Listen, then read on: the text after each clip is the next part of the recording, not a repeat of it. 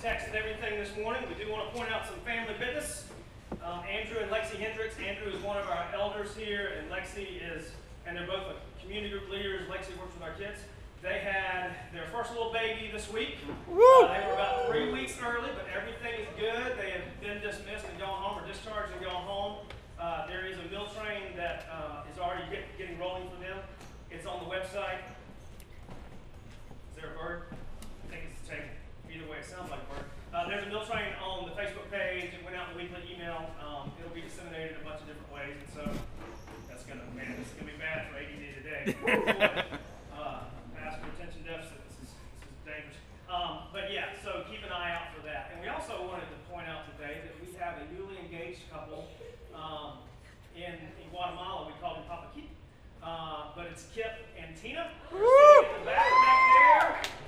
Um, good old young love. Uh, they are recently engaged, and so we wanted to put them on the spot and just if you see them hug their neck, congratulate them and uh, and offer them any free unsolicited advice that you can think of. Because they will take it, you know, and, and they, they likely need it like the rest of us.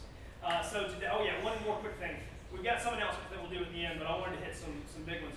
Uh, we have a men's retreat and a ladies retreat coming up. The ladies retreat is like a stay retreat, so it's going to be here. Um, right over there is Miss Lisa Anderson. The Andersons are graciously hosting this retreat. It'll be Friday and Saturday night. You get to go home and sleep in your own bed if you're ladies.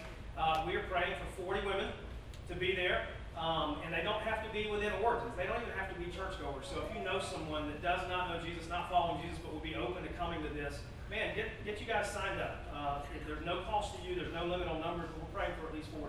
And uh, super gracious for them to host and do all of this. But we do need a, a head count by the end of the month. Um, and I think Miss Lisa has been around and talked to several women this morning. But there'll be more information on the table at the back and also in the emails. And so it'll just be a great time to rally around that. Men's retreat, May 20th through the 22nd. It's going to be at the lake. It's going to be on Lake Hartwell. Uh, we've got space for about 22 guys. We've got about nine signed up already. Cost us 25 bucks. It'll be Friday through Sunday morning. And on Sunday morning, we'll be leaving going to a joint worship service with Dunedin, which we used their facility last week, so we won't be here. But all that information will come in a bit. So keep those on your radar. And somebody shoot this bird quickly. So anyway, if you have your Bibles, go ahead and open up to Mark chapter 6. And by the way, if I haven't met you, I do see some faces of people that I don't know. My name is Matthew, um, one of the pastors here, and uh, just glad to be here this morning. Uh, so let's pray, and then we're going to jump into this passage this morning. God, we love you. Thank you for loving us. Thank you for Jesus, who makes us worthy uh, to utter your name, to carry your name, uh, and to be known by your name. Thank you, God, for making a people where there was none, and creating a family where there was not. Um, and God, just continuing to save, continuing to uh, to draw people to yourself continuing to grow your kingdom in your church. God, thank you for a city that is uh, so uh, right and worthy uh, to, for the gospel to go out in. Thank you for a mission that existed before we did.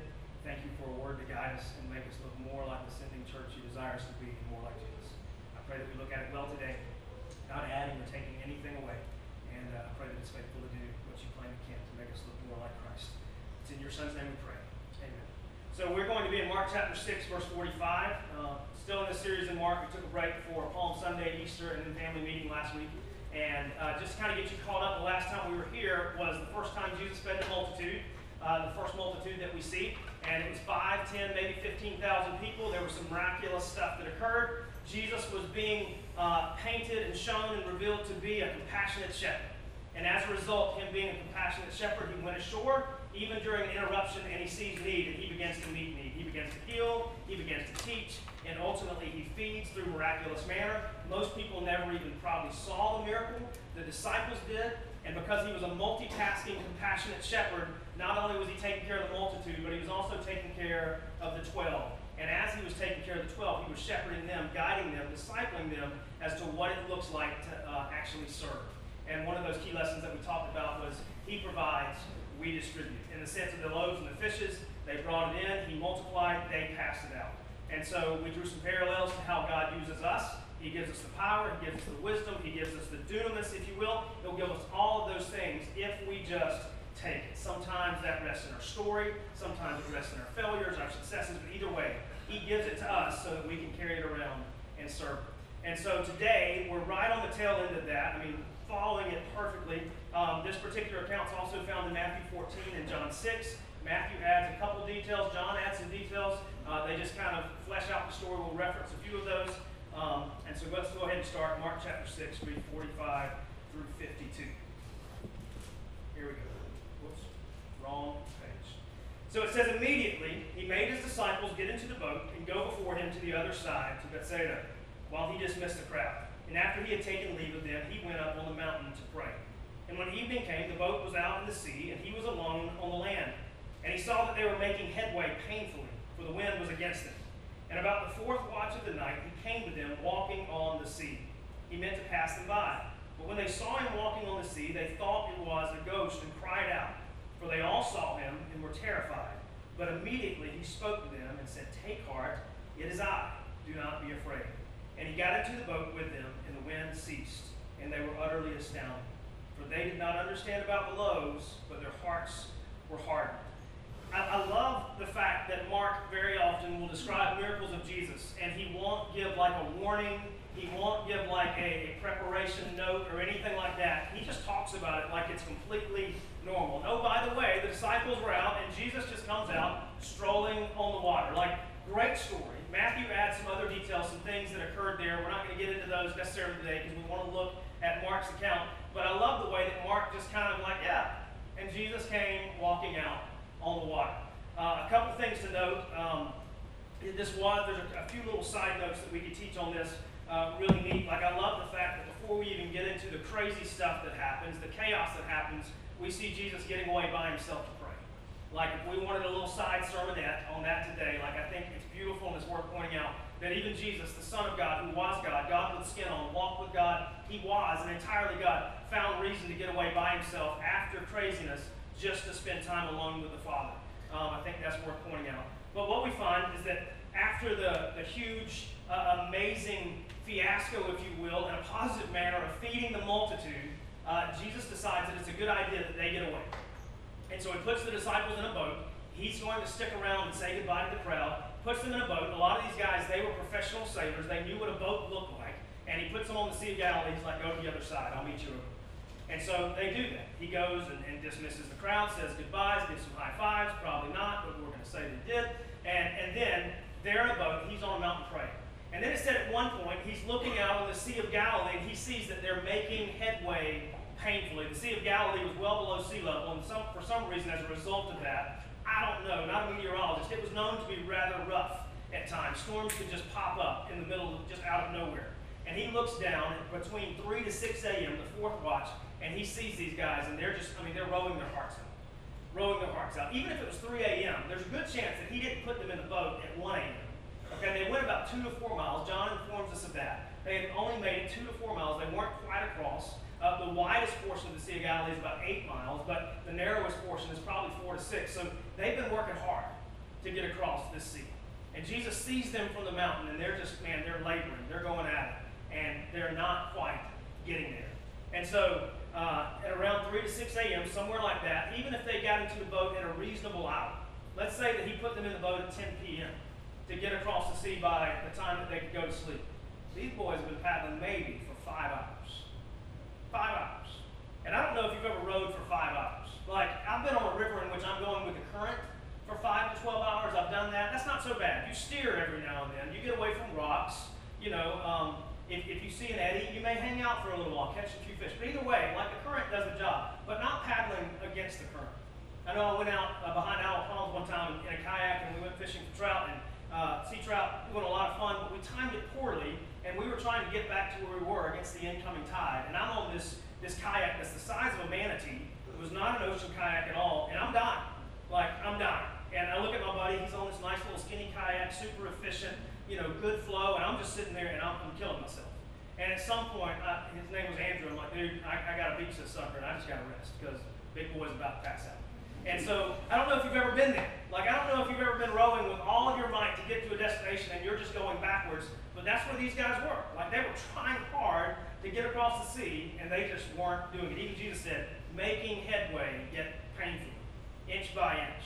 And so he looks out, he sees them, and the text even says this. It says, uh, and they saw that they were making headway painfully, for the wind was against them. And about the fourth watch at night, somewhere between 3 a.m. 6 a.m., he came to them walking on the sea. And he meant to pass them by. This is one of these translational issues. Very often we get to a place like this in Scripture, and, and we read it and we're like, well, man, that just sounds really out of place. This meant to pass them by is almost like an idea that we would see in Exodus 33, in which Moses is back on the mountain, uh, speaking to God, interceding for the people of Israel. The stone tablets, the Ten Commandments have already been broken. He's on a mountain. And, and this is when God basically says, Look, I'm going to hide you in a cleft of the rock or behind a few rocks, and my glory is going to pass by you. It's not go around you to get away from you, but it's just like this idea of God coming near. So this was not Jesus intending to circumvent the disciples or get to the other side ahead of them so they didn't notice, but it was more of just the idea of he was going to come near. Come near to them. And so he does. He comes near, he walks past them or by them. And it says, But when they saw them, saw him walking on the sea, they thought it was a ghost. And so on Easter, we talked about this idea, and we didn't even call it this, but this is almost like um, situational hermeneutics, if we'll call it that. Hermeneutics is, is reading Scripture, trying to figure out why it was written, to whom it was written, for what occasion it was written, what did it mean at the time that it was written. Situational or personal hermeneutics would be like, let's try to figure out what the people at the time were actually feeling or experiencing in this moment. We talked about that at Easter, like the disciples encountering a risen Jesus. Why would they freak out? Well, it was a risen Jesus. It was crazy in this moment. Very often, I think those of us who have had some time in the saddle with Scripture and with church, we read this and we're like, man, how were the disciples actually scared about this? You silly disciples. Well, let me ask you. If you've ever been on the lake in the middle of the night, like, oh dark 30, and you saw someone walking to you on the lake, what would you do? Like, would you be like, hey, you got any worms? No, you wouldn't ask that. You would freak out, just like these guys did. Like they saw Jesus walking towards them on the water, and even though they had seen him do some crazy things, they had seen him loaves and fishes all over the place, they had seen all of this stuff. If you see some dude walking out in the middle of the night, imagine that it's foggy. Imagine that the moon is casting just those perfect luminescent rays in the fogginess, and then you imagine somebody walking through the fog. You would flip out. Like you would, I would. I would flip out. I've seen some crazy stuff on the water, but never that. But if I saw that, I would freak out. And I've even read this hundreds of times. I would, I would still freak out. I wouldn't go, hey, Jesus, is that you? No, I'd be like, hey, we're going to crank this boat up. We're getting out of here. I don't care about the anchor. We'll break it off. We're leaving. They freaked out. In Matthew, it says, and quote, it's a ghost. It's a ghost. Pretty interesting because the Jewish people of the time, that's not where they would normally go. Their thought process would normally not go to it's a ghost or it's a spirit, but the Greeks would. And so, just kind of an interesting thing, just to point out, even these disciples who were quite Jewish, blue collar Jewish, like they were also inundated with, with very Greek ideas at this point to think, man, it, it, that's a ghost. That's a spirit. I don't know if it's somebody that sunk here and died here and they're just kind of hanging out right now, whatever it may be. Their first thought is not, it's Jesus, it's a ghost. And so they flip out. And they cried out, and for all of them saw them, saw him, and were terrified. Verse 50. And it says, But immediately he spoke to them and said, Man, you silly guys, it's just me. He didn't say it. He didn't say it. No, he said, Hey, don't be afraid. Be of good courage. It's, it's me. It's me. It's just it's just me. And so it says he got into the boat with them, and the wind ceased, and they were utterly astounded. John even adds to this that as soon as he got into the boat, they miraculously appeared at their destination. They didn't have to row anymore. But then Mark also adds this little caveat at the end. In verse 52, it says, For they did not understand about the loaves, for their hearts were hardened. Sounds a lot like two chapters ago in Mark chapter 4. Do you remember Mark chapter 4? Jesus calming the storm. The disciples, they're, they're doing the same thing again, except there's a much bigger storm. And Jesus happens to be in the bow of the boat, just kind of asleep on a cushion. And they wake him up. They're like, Do you not care? We're drowning out here. Obviously, they weren't drowning, they were a little melodramatic. And he just kind of stands up and he just says, Shh. Everything stops. And then he points out to them, Where, Where's your faith right now? Where's your faith right now? I'm in boat with you. What did you think was going to happen? Where's your faith? Jesus doesn't rebuke them here, but Mark takes a moment just to toss it in there.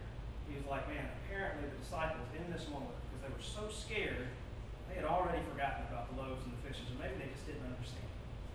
They didn't understand. Really interesting story. Like in the middle of Mark, like in this part, kind of the, the towards the end of the first half of Mark, we have disciples who at this point, they've seen a lot. They have heard a lot. They have been like in, in the co-pilot chairs for a lot. But in this moment, they forget it all. They forget it all. Could it be fatigue? Maybe. Could it be that they're just in the middle of a crazy place? Maybe, but either way, what we know is that they were just astounded by the chaos, and somehow they missed the miracle of what was going on. And, and I think about this, and I know that very often we read these passages about the disciples, and we want to go and say, Gosh, how could you be so opaque or just silly right now? But I'll be honest, I would probably be exactly like these dudes right now. Like, I, I would. Like, this, I, I would be those guys.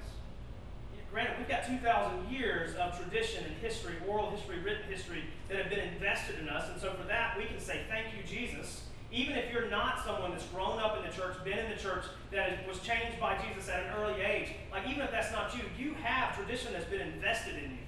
And, and you already know, like you read this, it doesn't surprise you, but understand, if we were in those boats at that time, just like these guys, knowing what they know, we would have freaked out too.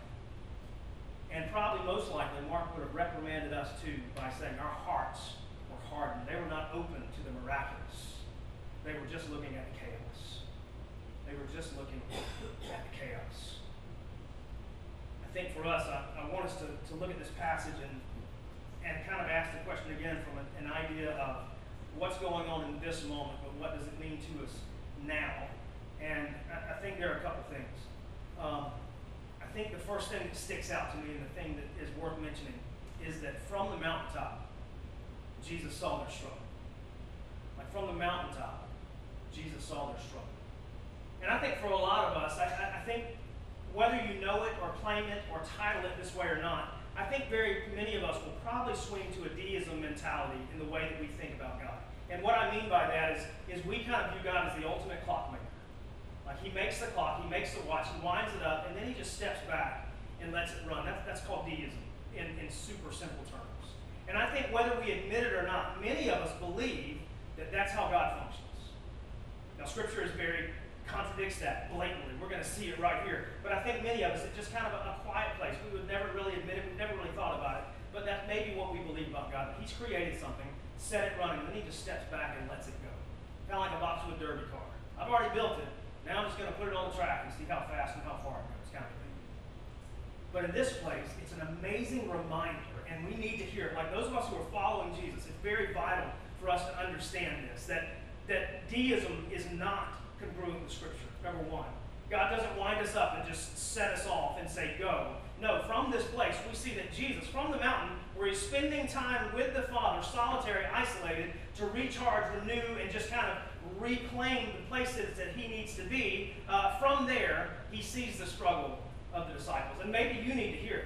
That no matter where you are, what your struggle is, whatever the wind is in your face, how hard you're paddling, whatever that looks like, if we are yoked with God through Jesus, blessed with eternity with Him, sealed by the Holy Spirit, Jesus sees your struggle too. And He sees mine.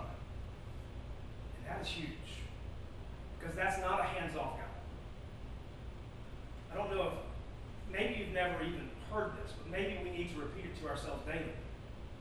God cares about your struggle. God cares about the headwind. God cares about the tailwind. God cares. God cares. Like He sees it. He takes note. And, and it's, man, it's, it's so big just to repeat that to ourselves sometimes. That we follow a Jesus who actually cares. This is not some out of reach, out of touch, uh, out of mind, out of heart Christ. No, this is a Christ who cares, sees our struggle, is intimately aware of our struggle. Like if, if we kind of reference back to Genesis 16, really interesting story, and just kind of in my personal quiet time, I'm, I'm in Genesis and Psalm and First, Second Corinthians right now, and just even last week I was reading about uh, Hagar and Ishmael. Crazy story. Um, not the child of promise that Abraham was wanting. Actually, Ishmael was the, the son of a hired servant because Abraham wanted to rush the promise of God, but God still wanted to take care of Hagar and Ishmael. And at one point, they try to flee because Sarah sends them out. She's mad. She's like, How dare you produce a child for my husband and I couldn't? You need to get out. And at one point, they run on two occasions, but in the first time, they run in Genesis chapter 16, and, and God, through an angel, speaks to Hagar, and he says, No, no, no, come back. Come back. And in that place, she actually begins to call God, You are a God who sees me. You are a God who sees me. That's the name she gave God. We need to understand that we are yoked with this Christ, we need to understand that He, and this is, man, this is like modern pop culture language, but He sees me. He sees me. He sees you. And that's huge. Because for all intents and purposes, He should not. Like we're thinking critically about like the holy, holy, holy God, the triune God of all creation, the fact that he's always been sung to, he's always been on the throne. He left it for a little while to come and be made lower than the angels and to walk stooping for 30 some odd years, and then he went back to where he rightfully should have been for all eternity. There's no reason he should look on me with anything other than disdain. Because I've transgressed every single ink and knot of his law, but instead, he sees you. He sees you. That should be heart changing should be life altering to know that this God of everything sees me. Just one blip on the radar of all history and humanity. He sees me and he sees you. And he doesn't just see us collectively, he does, but he sees us individually. Individually. And for, for us, like we want to look at this well, and we want to we want to ask the question. So, is it does it mean that every time he sees me, he, he comes near and he walks by my boat and gets in the boat? Nope. Doesn't mean that. But if he sees our struggle, I think we also have to hold on to the belief that he sees our need in that moment. And sometimes the need that we have is that he comes near and we get to see him. I think at this moment, when he looked at the disciples and he knew that they were struggling against the wind and they weren't making headway, he knew the best thing for them was just to be reminded that he was there. Very often for us, it's not that he needs us to tow the boat. Very often, we just need to be reminded that He's there. He sees our struggle. He knows our need. He's intimately aware. And sometimes in that, He's going to meet the need in the moment. Like, there, are times where, I, I mean, my wife and I, we can look back and we can see that we had a tangible need in the moment, and God met it miraculously. Like, there, there was just ways. And, and we've talked about it a lot. Like, we were dirt broke when we got married, doing our best to follow Jesus, but we had nothing. Like, nothing. We moved to a city for school. We had no jobs. And, and the only money we had was the money that people gave us uh, to go on our honeymoon, and we kept some. And that's how we lived for a little while. But somehow, like loaves and fishes, there was just enough money for several months, no jobs. Don't know how it happened. Really, we look back and we're like, that math doesn't make sense. But it did. And in that moment, in that moment, that was one of those times. Jesus saw our struggle, Jesus saw our need, Jesus met our need in that moment. But there have been other times, saw our struggle, saw our need, and the thing that we needed the most was not immediate provision, but patience. And so we had to wait. Wait for provision. Like we go back and we talk about Mark chapter 4 when they were in the wind and the rain and the storm was going crazy, Jesus would have been just as gracious just to say, I'm not going to do anything. You keep paddling. He would have still been the same gracious Savior. Maybe the need in that moment would have been, you just got to learn that when the going gets tough, uh, you trust me and you keep paddling to provide. But in that moment, their immediate need was shh. But maybe sometimes your need is, he tells you to keep going. Reminds you that one of the most beautiful words that we see in the book of Psalm, even from David, who's being chased by all people at all times, is steadfast. Or this idea of covenant love. Maybe, maybe he just needs to remind you sometimes that your biggest need is just to trust, even when this doesn't make sense, even when this is just hard. Just keep happening. Either way, sees the struggle, sees the need, and is going to provide what we need in that moment. It may be immediate, or it may be delayed. But if we're trusting God that He sees us, we're trusting God that He's good, we're also trusting Him to take care of us in whatever way that looks like. For the disciples in this moment, probably the biggest need they had was to be reminded that He was there. That He was there. And I think even for us, like if we go back and even just kind of anecdotally, if we look back at all the times that Jesus met an immediate need, that God just supernaturally met a need, probably our biggest need at the moment really wasn't that need, but it was just a reminder that God's got it. Right? Because most of those needs, now, now granted, there have been some life and death crazy needs. Like there have. Like, you know, I know that more than anybody right now in the past six months. I've lived it. But, but there have been a ton of other needs that, that God has taken care of that we probably would have been okay if He had just let us wait a little bit but in that moment, the biggest thing we need is just to be reminded I got you. I got you. I see it. I'm here. It's chaotic, but it's under control. So he's a Jesus that, sees. I think that the second thing that's beautiful in this too is we read 49 through 51. Um, we're just kind of looking at it. He says, says, but when they saw him walking on the sea, they thought it was a ghost and cried out, for they all saw him and were terrified. But immediately he spoke to them and said, Take heart, it is I. Do not be afraid. Not only did he see their struggle and therefore see their need, he still saw their unbelief. Like, I mean, again, like we read this and we're like, boys, seriously, you had to know that was Jesus, right? He didn't. Okay, we wouldn't either, but that's what we think. Saw their struggle, saw their need, but he still saw their unbelief. He still saw their unbelief, and he still came near. He saw their unbelief, and he still came near. I think very often the thing that we're most afraid to say is just like the one that we'll talk about at some point of just um, the man of I believe, but help me with my unbelief. That's an honest statement, and that's healthy to say. It's okay to say that God, yes, I, I do believe in you, but, but in this moment, I'll, I'll just be honest, It's okay. And believe it or not, before you even utter it, Jesus knew it. Like he knew it. He saw it in the disciples, and that's exactly the reason that he came near. Like he saw it. He knew that when he came near, when he passed by, they were going to flip their mess. He knew it. It's exactly the reason he did it. He saw their unbelief. And their biggest need at that moment was their belief needed to be bolstered. They needed to remember this Jesus who heals, that Jesus who speaks with authority, this Jesus who multiplies the loaves of fishes, even though they don't understand, they need to remember that he's there. Saw their struggle, saw their need, saw their unbelief. And it all lends credence to the fact that he said, I'm going to come here. I'm going to show it. And I'm going to do it a crazy way. Crazy way.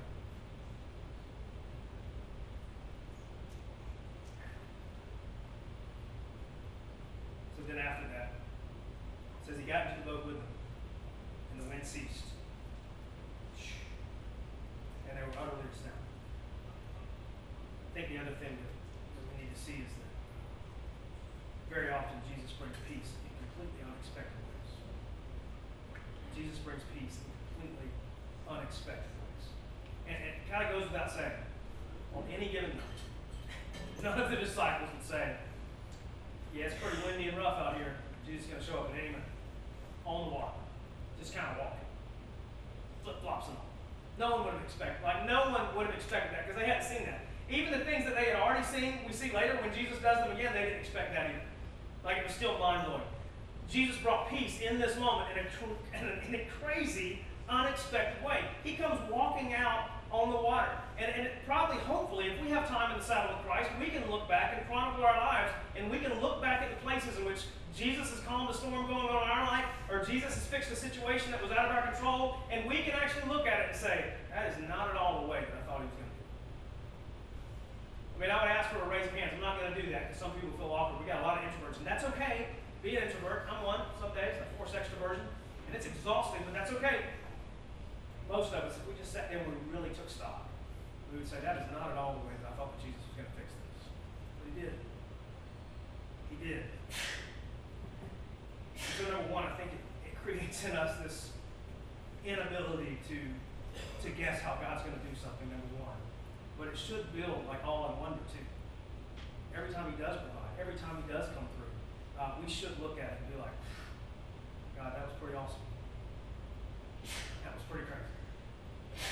I mean, how many times have we really, honestly, because if we get bored with the way that God provides, something's wrong. Okay, something's wrong in me if I get bored with God's provision. Because number one, I start to believe that I deserve it. I don't. Uh, number two, I've taken my eyes off the fact that sometimes the miraculous happens in the mundane, and, and that's wrong.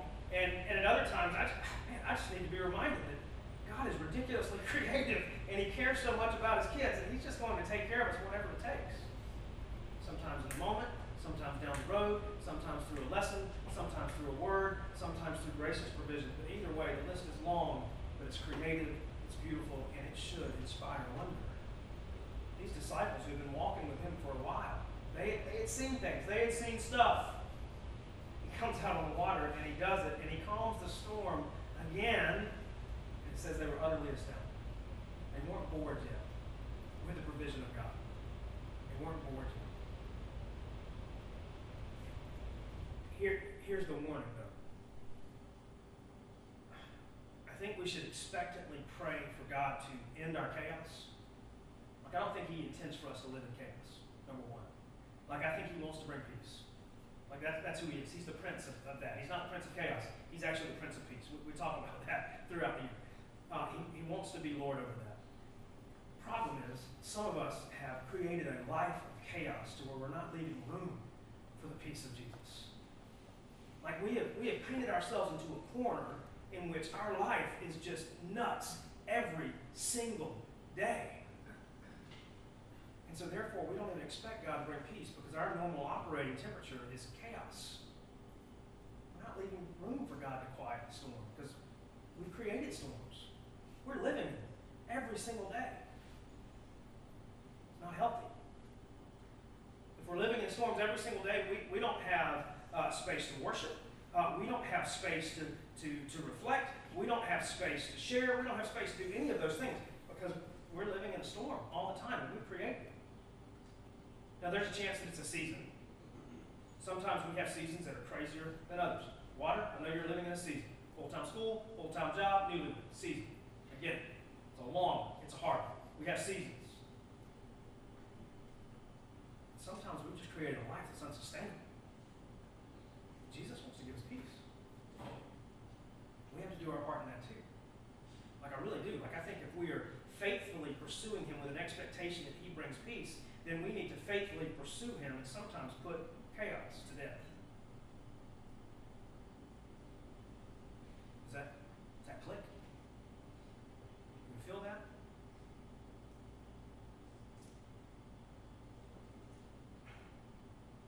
I think the, the most tragic thing would be to look back on a long life in which we've claimed Christ as our Savior, but we never claimed peace. I mean, do you feel that? Like, we get to 75 years old, okay? 75 years old, we retire. And that's the first time we've experienced peace. That's wrong. Like, that's, that's antithetical to the promises of Jesus. So maybe, in order for Him to bring peace, maybe we actually need to give up the chaos. And say, I don't want to live in the storm forever. What can I do? And just ask Him to take it away. Show us a way out. Show us the offering. Figure out what that looks like.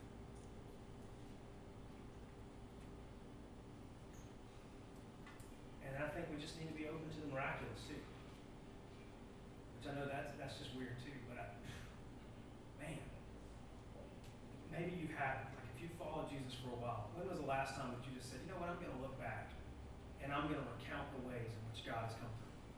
Maybe you haven't done that in a while. Maybe you need to do it this week. Maybe you need to do it this week. Hey guys, if you're married, there's one way right here. I did a wedding yesterday, and it was just a great reminder. Hey men, we came from dirt. Uh, women are awesome, and God blessed us in marriage, some of us. And if, if that's the case, then you're probably out planting your coverage, and you should probably say thank you, God. Wives too. A couple of you have good husbands. Um, so my wife's not here, unfortunately, to say I do, but um, she'll listen to this later, and she can send you a text or something. Um, that's just a joke, but maybe it's not. Maybe just one thing you look back and say, God, you've provided amazing family for me. Married, not, whatever it may be, whatever it looks like, there's blessings in singleness, there's blessings in marriage, there's blessings in both. But either way, take stock and look back at all the places that Jesus has come near. Like he just just passed by to show you that he was still there. And then if we see them, I think we need to stop in that moment. We just need to say, hey, hey God, thank you for that. Thank you for that. And then when we see another one, we stop. Hey God, thank you for that. That was awesome.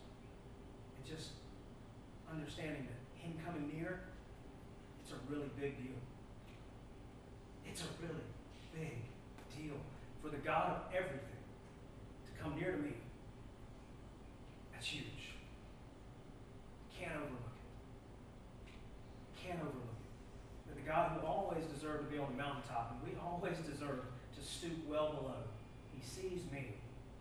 He sees my stuff. And he chooses to reveal himself to me. chooses to reveal himself to you. I think that in of itself should lead us to worship, should lead us to serve, should lead us to share. Just, just that. Hmm. God, we love you. We thank you for your word. God, we thank you that you are a God who insists on being near his kids. There, there's nothing deistic about you that wants to just kind of uh, us on our path and just watch us succeed, watch us fail, but never interact. God, we thank you that you're a God who loves us exactly how we are, but chooses not to leave us that way. And you come through in the craziest of ways. Thank you for your creative, miraculous uh, intentionality with your kids. Father, I pray that as a people that have been bound to you and still with your spirit by grace through faith, that, that we take stock of our lives and we can look back and see the places that you have miraculously, generously intervened, provided, spoken. Just come near. And Father, our response would just be gratitude. It would be all. And Father, I, I pray you would move us to do two specific things. One, say thank you. But two, be prone to share. Be prone to speak about the ways that you provide, even in the ways that don't make sense. Maybe especially in the ways that don't make sense. God, I thank you for being that kind of God, that kind of Father, um, and allowing us to know you and be known by you. It's in your Son's name we pray. All these things we ask. Amen. We want to close with a couple of announcements and just kind of you know what's going on over the next couple of weeks. May is going to be a bit different um, because we did sign a contract with Zen kind of in the you know, middle of the year. There were a few dates that we can't be here. Last Sunday was one of those. Uh, two weeks from now will be the 15th, I believe, if I'm doing math right. Uh, public school could be wrong, but I think it's the 15th. Hey, we got it right there. Awesome. Uh, community group worship Sunday. And so if you don't have a community group, we're going to post what community groups are going to do on the Facebook page, on Instagram. We'll go out with weekly email as soon as we can get them to. So if you don't have a community group, uh, there's a, a, variety of different things that people are going to do. Some community groups are probably going to mix and join together. Either way, show up, eat food, short devotional, and just kind of hang out and get to know each other. So that'll be on the 15th. Next Sunday, the Sunday before, is Mother's Day. And one way that we like to serve our moms within the Wardens is provide high quality professional pictures. You know, that's uh, it with great emphasis. But either way, uh, Sarah and Sarah David Bonner, uh, who do this for a living, they're going to take pictures of mothers and their kids. If you want to bring your husband in on that, you can, but I promise you they're going to be good. And so we're going to start those at probably 9 o'clock, and uh, you'll have a place to go. You'll sign up. We'll email those pictures out to you afterwards uh, when they get done editing and making you look as beautiful as possible. And your kids smile. If they don't, uh, they're not going to edit them that much. But either way, they're going to look great.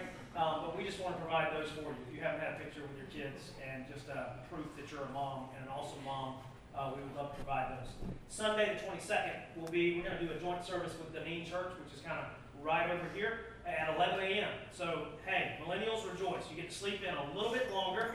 Uh, you may not even have to set an alarm, but I would encourage you to. Um, 11 a.m., we're going to join in with them, and uh, we can't be here on that particular day. And so make note of those. And again, they'll go out. We're also trying to keep the very first page on our website updated with the Sundays that we can't be here. So originsgreenville.org, you can hop on that and check those out. And then, like I mentioned, the ladies retreat is there. Uh, we have some other stuff on there? Yeah, there's women's day retreat. Uh, see Lisa Anderson talk about that. The men's retreat, Camp McCall, yeah. So camp uh, is coming up for boys and girls. Uh, deadline to sign up is June the 1st, and so we'll need the deposit for fathers, sons, mothers, daughters, $50 per head. We are going to do fundraisers in the past. Most families have only had to pay the deposit. And so we're going to labor over that and work to get funds raised so it's not cost prohibitive for anybody. T-shirts, like I said, five bucks from each t-shirt goes towards that. We've got a couple other things that are going. Um, same deal with the girls. Rebuild Upstate is going to be, we've got a work day scheduled with them next Saturday. Rebuild Upstate is an organization that we partner with a lot of times. Uh, maybe some of you are following Jesus, and to be honest, you don't feel like using words a whole lot yet in serving people. That's okay. We want you to get there. But in the meantime, you can swing a hammer. And so on this day will be a great day to swing a hammer. Uh, we're rebuilding some steps for a lady just kind of right, right out Taylor, so right outside of our circle. Um, but she needs it. And so if you're good with that, even if you're not, that's okay. Um, yeah, go, yeah, sorry. Has that got, yeah, that's got Zach's email on that. You can email that. These are going to be cycling through what I'm done. Um, and also, we saw some of these come in. One thing that we've been asked to do with one of the schools that we partner with is to provide weekend bags for their students. Um, and basically what those are is that student on Friday can grab that bag, take it home. It's going to ensure that they have a couple easy meals. It's going to ensure that they have some entertainment. Um, we were able to sit, like Zach and I were invited this week, pretty interestingly, to a stakeholders meeting for Legacy K4. Uh, there were no other churches there, and not bragging on you guys, but I am bragging on you guys. It's amazing that we've been allowed to come in, hear what they're doing for their students, hear what they're doing for their parents, and be thanked by the staff for taking interest and loving them well. And so for them, one of the things they've asked for is these bags. A lot of students, when they go home on the weekends, no one else is there. And so we want to make sure that they have quick, accessible food, things to do and take care of them. Uh, the list is going out, in the weekly email, stuff like that. You can take it to your community group or you can set it on the info table each week. And so, uh, thank you for doing that. Um, I think that is it. Oh yeah, we already said that. Congrats to Andrew and Lexi. Shoot them a text, shoot them an email, call them, say congrats on your baby. Can't wait to meet her. Take them a meal. And I think that's it. We're gonna go. Let's pray, and uh, we'll get out of here today. And there's plenty of food, so take some donuts home.